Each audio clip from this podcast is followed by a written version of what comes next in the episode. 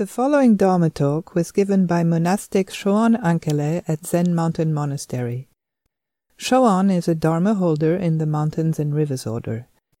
This talk, like all of our talks, is given free of charge.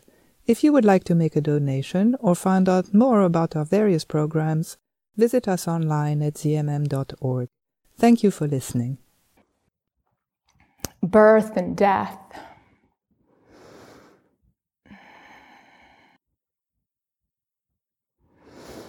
I wanted to reflect on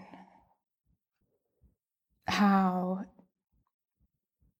death and taking refuge are part of our path.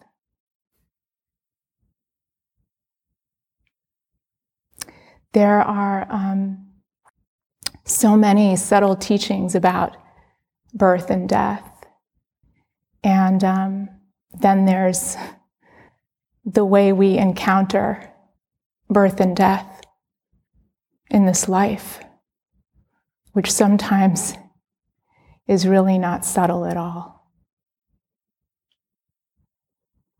When I um, was kind of reflecting on my Ango commitments and the theme, I thought, oh, I want to See if I can practice noticing spring as though it's the last spring that I'll have. Who knows, after all? And luckily, it's been so far such a chilly spring. It's happening slowly, which is like the best. I've been checking the buds, and they're kind of like in a steady state right now of like budding, but not busting yet. Everyone's got their own way. And of course, reflecting on death is like such a Buddhist practice.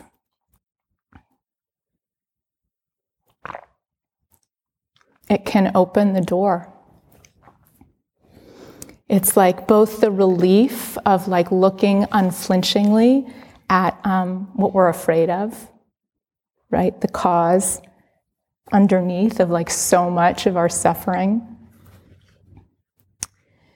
And also like a, a good shortcut method to aligning our perspective with um, what's true what, what really matters.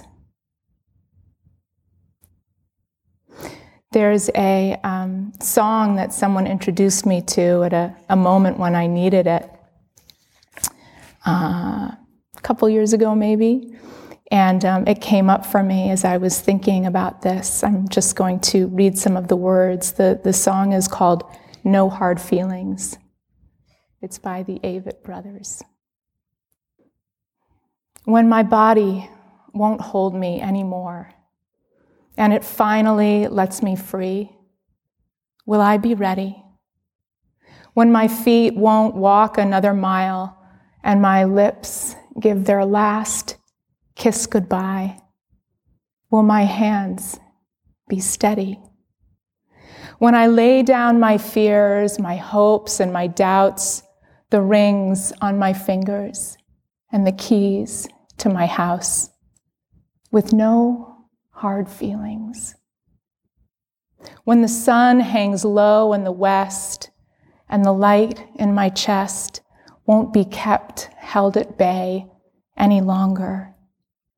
When the jealousy fades away and it's ash and dust for cash and lust, and it's just hallelujah and love and thoughts, and love in the words, love in the songs they sing in the church, and no hard feelings. Lord knows they haven't done much good for anyone, kept me afraid and cold with so much to have and hold. No hard feelings. To take that last breath, to lay down at the end of a day, to move from moment to moment, not carrying, not burdened, not generating those hard feelings. You know, life is dukkha, so we know hard feelings are sure to come, and sometimes in quick succession. And sometimes we're swimming in them so long it seems like they're the very water. Those feelings that come as bitterness or self absorption, as anger or anxiety, the fretful, blaming, critical feelings, holding a grudge. What, what's happening? What's happening when we let ourselves be taken over? It's like that soft, tender, radiant heart shuts down. It gets like hard. We say hard heart, a cold heart, a heart of stone, no heart at all. And we've each experienced that the way it like drains your key, right? It's an energetic experience. We're like wrapped, bound, or dried out sometimes crusty, cold, or sometimes just dim, like it's barely flickering, shivering, wan, thin. You get the idea. that is not our true nature. And, you know, one, one way of appreciating um, practice is to uh, recognize, like, oh, that that that heart wants to be free and open, healed, transformed. And we speak, you know, about clarity and insight and, and, and wisdom as kind of the um, fruit of the path. But um, we also speak about compassion and the, the abundant, boundless heart, the great heart of the Bodhisattva. And the heart sometimes recognizes in a different way, in a very embodied way, that wisdom truth, that non duality that one great body. Sometimes the heart is most direct.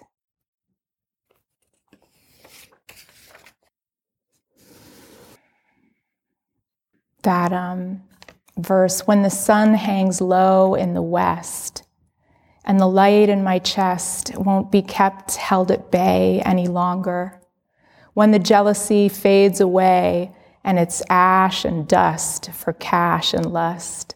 And it's just hallelujah. And love in thoughts, and love in the words, love in the songs they sing in the church, and no hard feelings. I love that line. It's just hallelujah. I mean, that to me is like taking refuge. Hallelujah. Hallelujah apparently was used in the Old Testament, and it's two Hebrew words, hale, and um, which is like praise, and jah, God, and then Christianity sort of like made the Alleluia sort of blended it together more, I guess. I don't know. You know, that's an internet lookup. I'm no expert. but um, but I like the uh, the uh, the like. I think like okay, hallelujah. Like if we're not going to praise God, I think it would be the three treasures. Praise Buddha, praise Dharma, praise Sangha. Hallelujah, hallelujah. And can that arise even in those moments where it's like ah, ah praise Sangha. Hallelujah.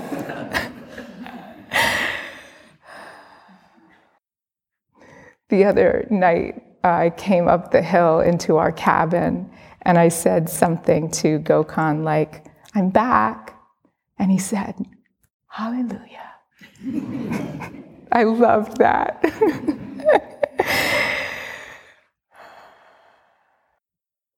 so, um, that, that, that heart, to soften that heart into love, love in thoughts, love in words, love in the songs they sing in the church, that, that love, um, you know, in order to soften into love, we need to feel that we can. We need to feel that we can trust enough so, taking refuge and the practice of taking refuge is like a practice of, of cultivating trust. We need to feel enough trust to be able to start to let go, start to soften. And that, like taking refuge, you know, there's a way in which um, at the heart, it's like the teachings are pointing to like, well, the refuge is, is always, always already here, but we have to take it. We have to step, step forward. We have to reach out. The Buddha welcomed monastics into the Sangha by having them take refuge. It was that simple they had to reach out and begin to cultivate, rely on, trust Buddha, Dharma, Sangha. Daido Roshi said the word we translate as refuge is taken from the Japanese term kie. Kie consists of two characters. Ki means to unreservedly throw oneself into. No holding back, no way out, no safety net, harness, or rope. That's the way a parent rescues a child who's in danger. The parent does not think about themselves. The parent does not hesitate for a second. The second character, A, literally means to rely upon in the way that a child leaps into a parent's arms, trusting unequivocally. So, taking refuge, there's the words that we say, and then there's the feeling in our heart. And then there's the mystery we are connecting with something we call Buddha, Dharma, Sangha. But these are just words.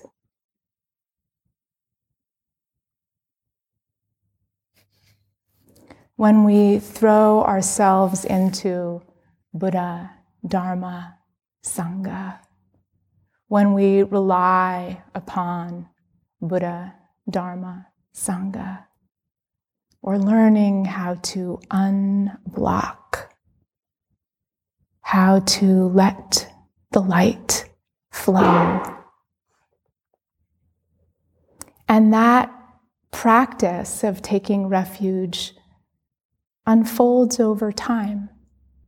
I remember one Ango, it was the theme and as part of our Ango commitments, Shugen Roshi uh, encouraged the Sangha to make a practice of taking refuge every day, which before then was not something that I had ever done as a practice.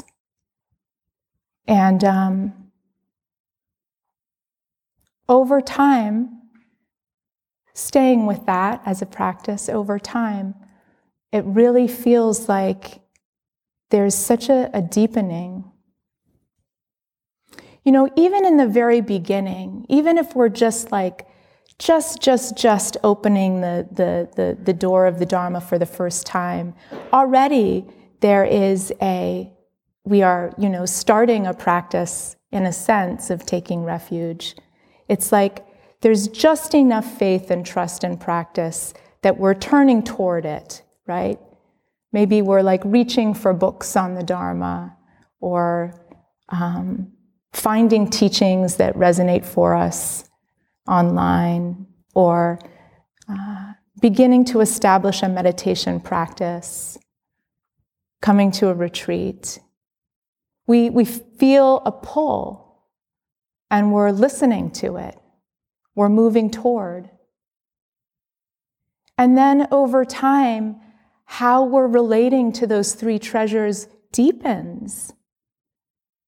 What it means to trust, to rely upon, to throw ourselves into really starts to develop. We find, oh, there is something to rely upon. When things become difficult, we have a practice. When we're working things through, we understand, oh, I'm in relationship with these people. I'm not going anywhere. I need to take care of this. We're learning what it means to practice our life, and we're learning what it means to practice our life through the three treasures, if you think about it. And hopefully, as we do that, our trust grows and even when that trust is uh, ruptured in some way, that there's perhaps, hopefully, enough depth that we can find our way back and do the work of healing. Maybe that's why it's good that there's three treasures. So if you're on the rocks with one, you've still got the other two.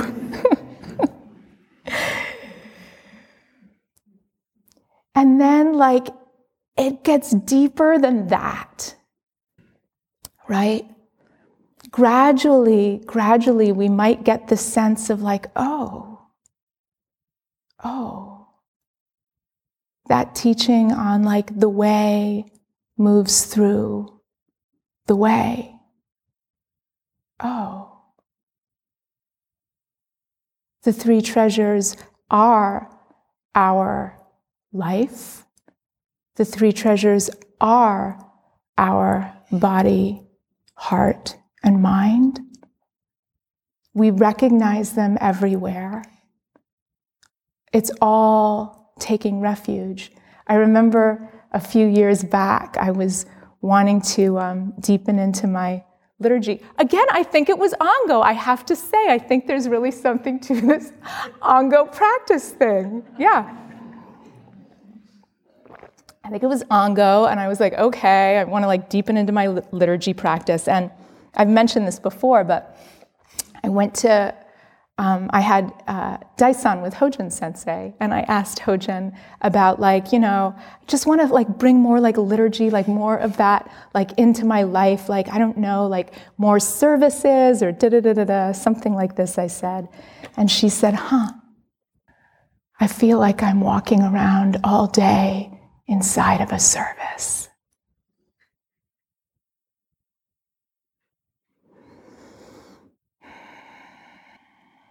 There are teachings on like how to bring forth, you know, what's the sort of quality of taking refuge, and of, it's a quality of devotion. You know, to take de- refuge with like the depths of your heart or like the marrow of your bone and when I think about, you know, this being founding session, thinking about, Daido Roshi and, and the founding of the monastery, I think about that um, mysterious aspect and that like throwing into and relying upon the three treasures that feels like it's woven into that uh, story of, of him finding this property, having the sort of boldness of heart to embark upon obtaining it and creating a sangha and a center from nothing. I mean, you know, that's really throwing oneself into, relying upon, and mysteriously, look what happened.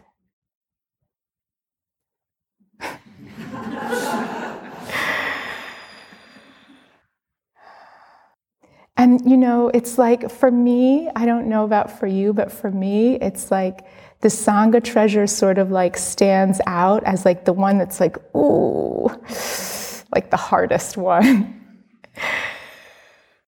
because of other people. right? Yeah, other people. Other people, like other people, like, okay, like not that reliable, actually. we're all a little crazy. We're all sort of like, you know, finding our way. And uh, it can be rough. It can be rough. And it can be so powerful. Just this past weekend, we had um, uh, a training for the founding members of the Sangha Harmony Advisory Council. SHAC. And um, I was reflecting on that uh, because of the um, what? Like, so, so basically, right, there are 13 people who have um, agreed to serve on this new um, body in the Sangha, which will be an advisory body working um, in collaboration with the, the teachers and the training office and the other leadership bodies um, to help be a, uh, uh, a representative voice of the Sangha in, um, in shaping the, the culture, the life, and the training of our Mountains and Rivers Order. And um, it's new, so it's being created, and, and part of what those of us who were envisioning this envisioned was like, oh, okay, let's like really give this group a good foundation and and how that they'll how they'll work together because um, they're really going to be creating this thing from from the ground up. And so that aspect of like having a trusting, coherent group um, that can work well together seemed really important and we had learned the hard way um, what can happen when, when that's not in place. And so we um, did, did some research and, and, and found um, uh, this organization, small organization, Center of the Heart, with um, two women who are the uh, co founders of it Ayo Yetunde and Kelly Alexander and met with them to talk about them offering this training. And things all looked good. We really liked them, proposal, da da da, went back and forth, sort of refined what this training might be, so on and so forth. They did a couple Zoom sessions, those seemed like they were going well. And then this past weekend, they came in person. And I say all of this to um, be a preamble to wow, you never know the mysterious way that life might actually happen. Because um, I was not part of that training weekend. You know, I was just a resident going about my business. But like the light and love shining out of that Sangha house was like lighting up the whole mountain. That's the Sangha treasure. And I don't know a lot about like the details of what went on, but it was deeply connected and relational. And by the close of the weekend, the people who participated in it were glowing.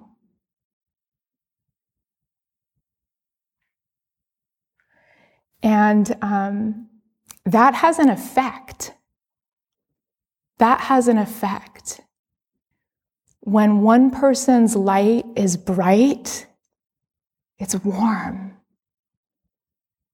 It warms you up. And then before you know it, you're a little brighter too. You're a little warmer too. And it spreads. It spreads like that. It makes us courageous, unafraid, because I think what we're tapping into is so much deeper and more real and more true than that limited, narrow, sort of hard feeling realm. We're like connecting to the actual radiant light. It's moving through us. This is sacred. This is a treasure. Each of us can find that. We do find it. We do find it. If this is not your first session, it means you've come back, which I'm willing to bet means you've found it. When the light moves through you, when the way moves through you. So we practice, okay, like, whoa, okay, how did that happen? What did I do? We have to like bumble along and find our way through. Whoa. Yeah. I, I remember so clearly like doing sesshin in the early days and being like having kind of like no idea like what was happening just being like okay something's like working it took a while for me to be able to see like all right how does practice work? We don't have to see how it works in a sense, although as time goes on, that can be helpful, can be part of using our, our mind skillfully. But like when we're when we're when the heart is open and able to flow, it's so the opposite of when things are sticky, that like ego sticky um, and, uh, and, and we can practice like letting go. In, in his talk, I think on Sunday, Shugen Roshi was talking about how, um, you know, have you ever, like, whenever there's an experience of suffering, like the self is at the center, like look and see, basically. Um, and and and so we, we condense around ourself right? And that sort of like shuts down the flow. And that's like very graspy. And whenever we're feeling like sticky or just like you know i don't know clingy pissed off resentful all of those like feelings like look and see dukkha okay dukkha and look and see like okay where's where where am i grasping and if you ever have like practice like letting go in a situation, like in an interpersonal situation where you would normally grasp, it's exhilarating. It's like you can feel like, okay, I would normally like do this and I'm not going to do it. And whew, things just move through. It's almost like too much. Like you want to chase after it and grab it back after all and, like, you know, pout a little bit or something. it's hard to do that because, of course, we believe that our grasping is warranted. We believe that it's effective. Why would we let go? That seems like a risk that's probably not worth taking. But when we do, right? I remember in um, uh, a conversation with one of the seniors, um, she was sharing about a, a, a, work situation where had like things had gone wrong and people were really pissed and like there was somebody in the office who like screwed up a Zoom meeting. We know what that's like, and and um, and somebody else was like, you know, the, all the meetings were really like it didn't go well at all, and someone was really angry. And um, she just took the blame. My fault. So sorry, that was my fault. I'm so sorry. It was totally my fault. And what that does, it totally disrupts the pattern. The energy can disperse. Bodhisattva activity.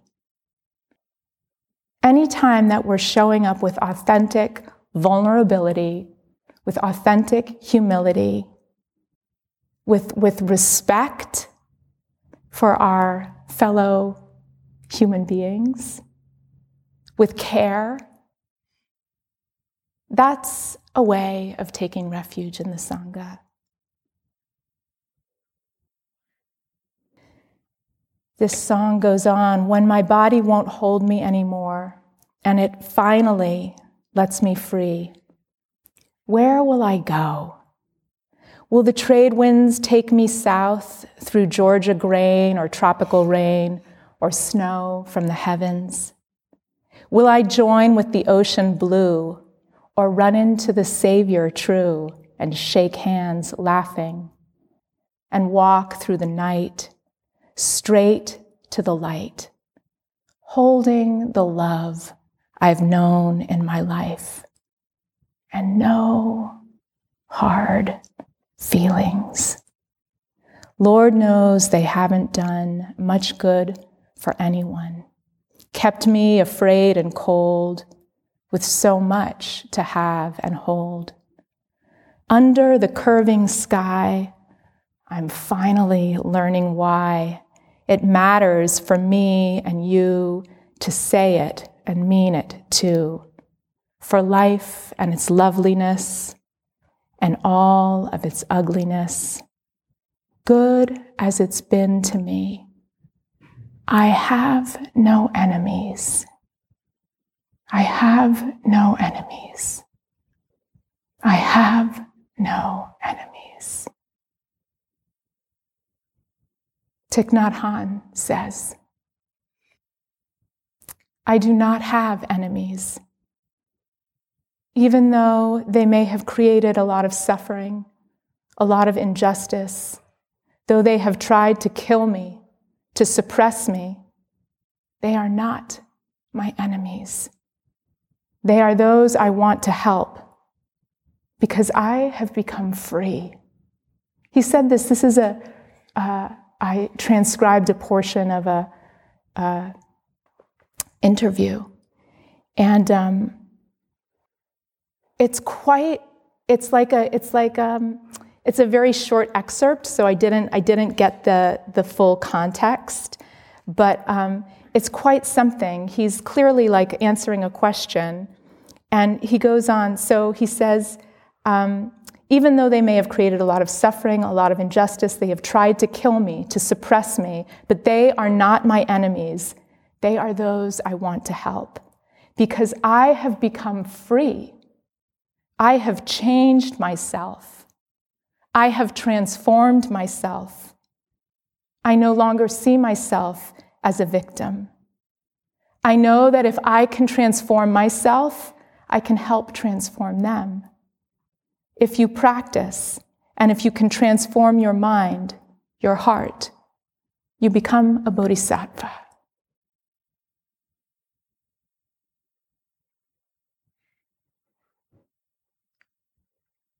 They are not my enemies. They are those I want to help because I have become free. I have transformed myself. That is completely taking refuge. To have transformed ourselves And the field of transformation is our own heart.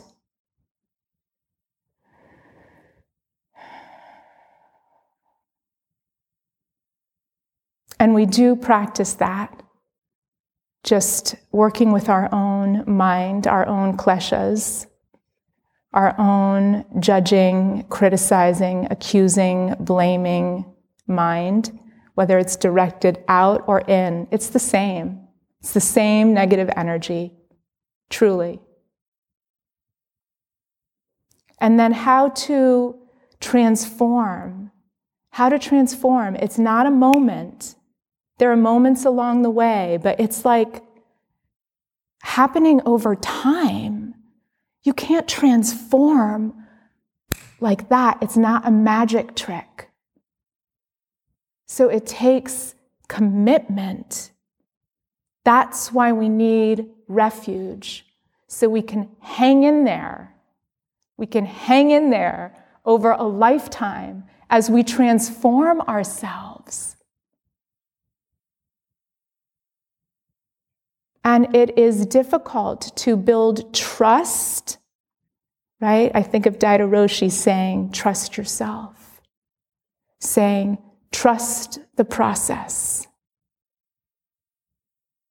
We have to grapple with our mistrust and all the ways that shows up, to see it for what it is. Even, even controlling, even trying to control our mind to get rid of thoughts, ways that I think are inevitable to practice uh, at some point, maybe more, more, more so in the beginning. That has to be transformed. That is not necessary. That is uh, not necessary.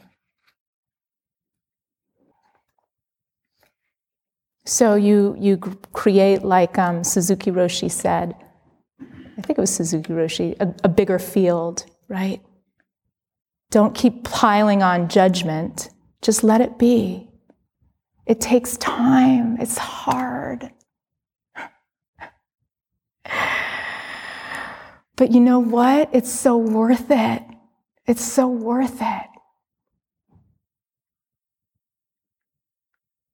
One little dose of patience, one little teaspoonful of forgiveness is such strong medicine because you see in that moment what's possible. Oh, if it can be like this in this moment, what's possible? Is this moment different? Is it special? Did I just stumble upon the one moment that can be transformed? No. No. That's taking refuge. One of the desert fathers said, If you have a heart, you can be saved. And in the book where I read that, the author says um, that the word save, which we use, let me remind you that we, we use the word save, but she says the word saved comes from the Greek word for salvation, soteria, which has a connotation of wholeness and integrity. And she says, she glosses saved, meaning that our inner and outer lives are congruent and aligned. And when I think about that in the context of the Bodhisattva vow, to save all sentient beings, to allow them to be whole, to allow them their full integrity. They're already whole so we can take refuge in their wholeness. So sometimes it's good to think, okay, maybe I don't need to worry so much about insight. maybe actually I can enter through the door of really softening my heart.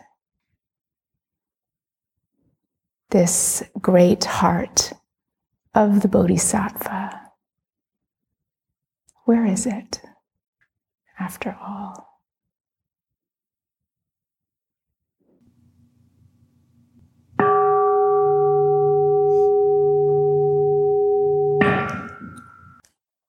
Thank you for listening. To find out more about ZMM's programs, retreats, and residency, please visit us online at zmm.org.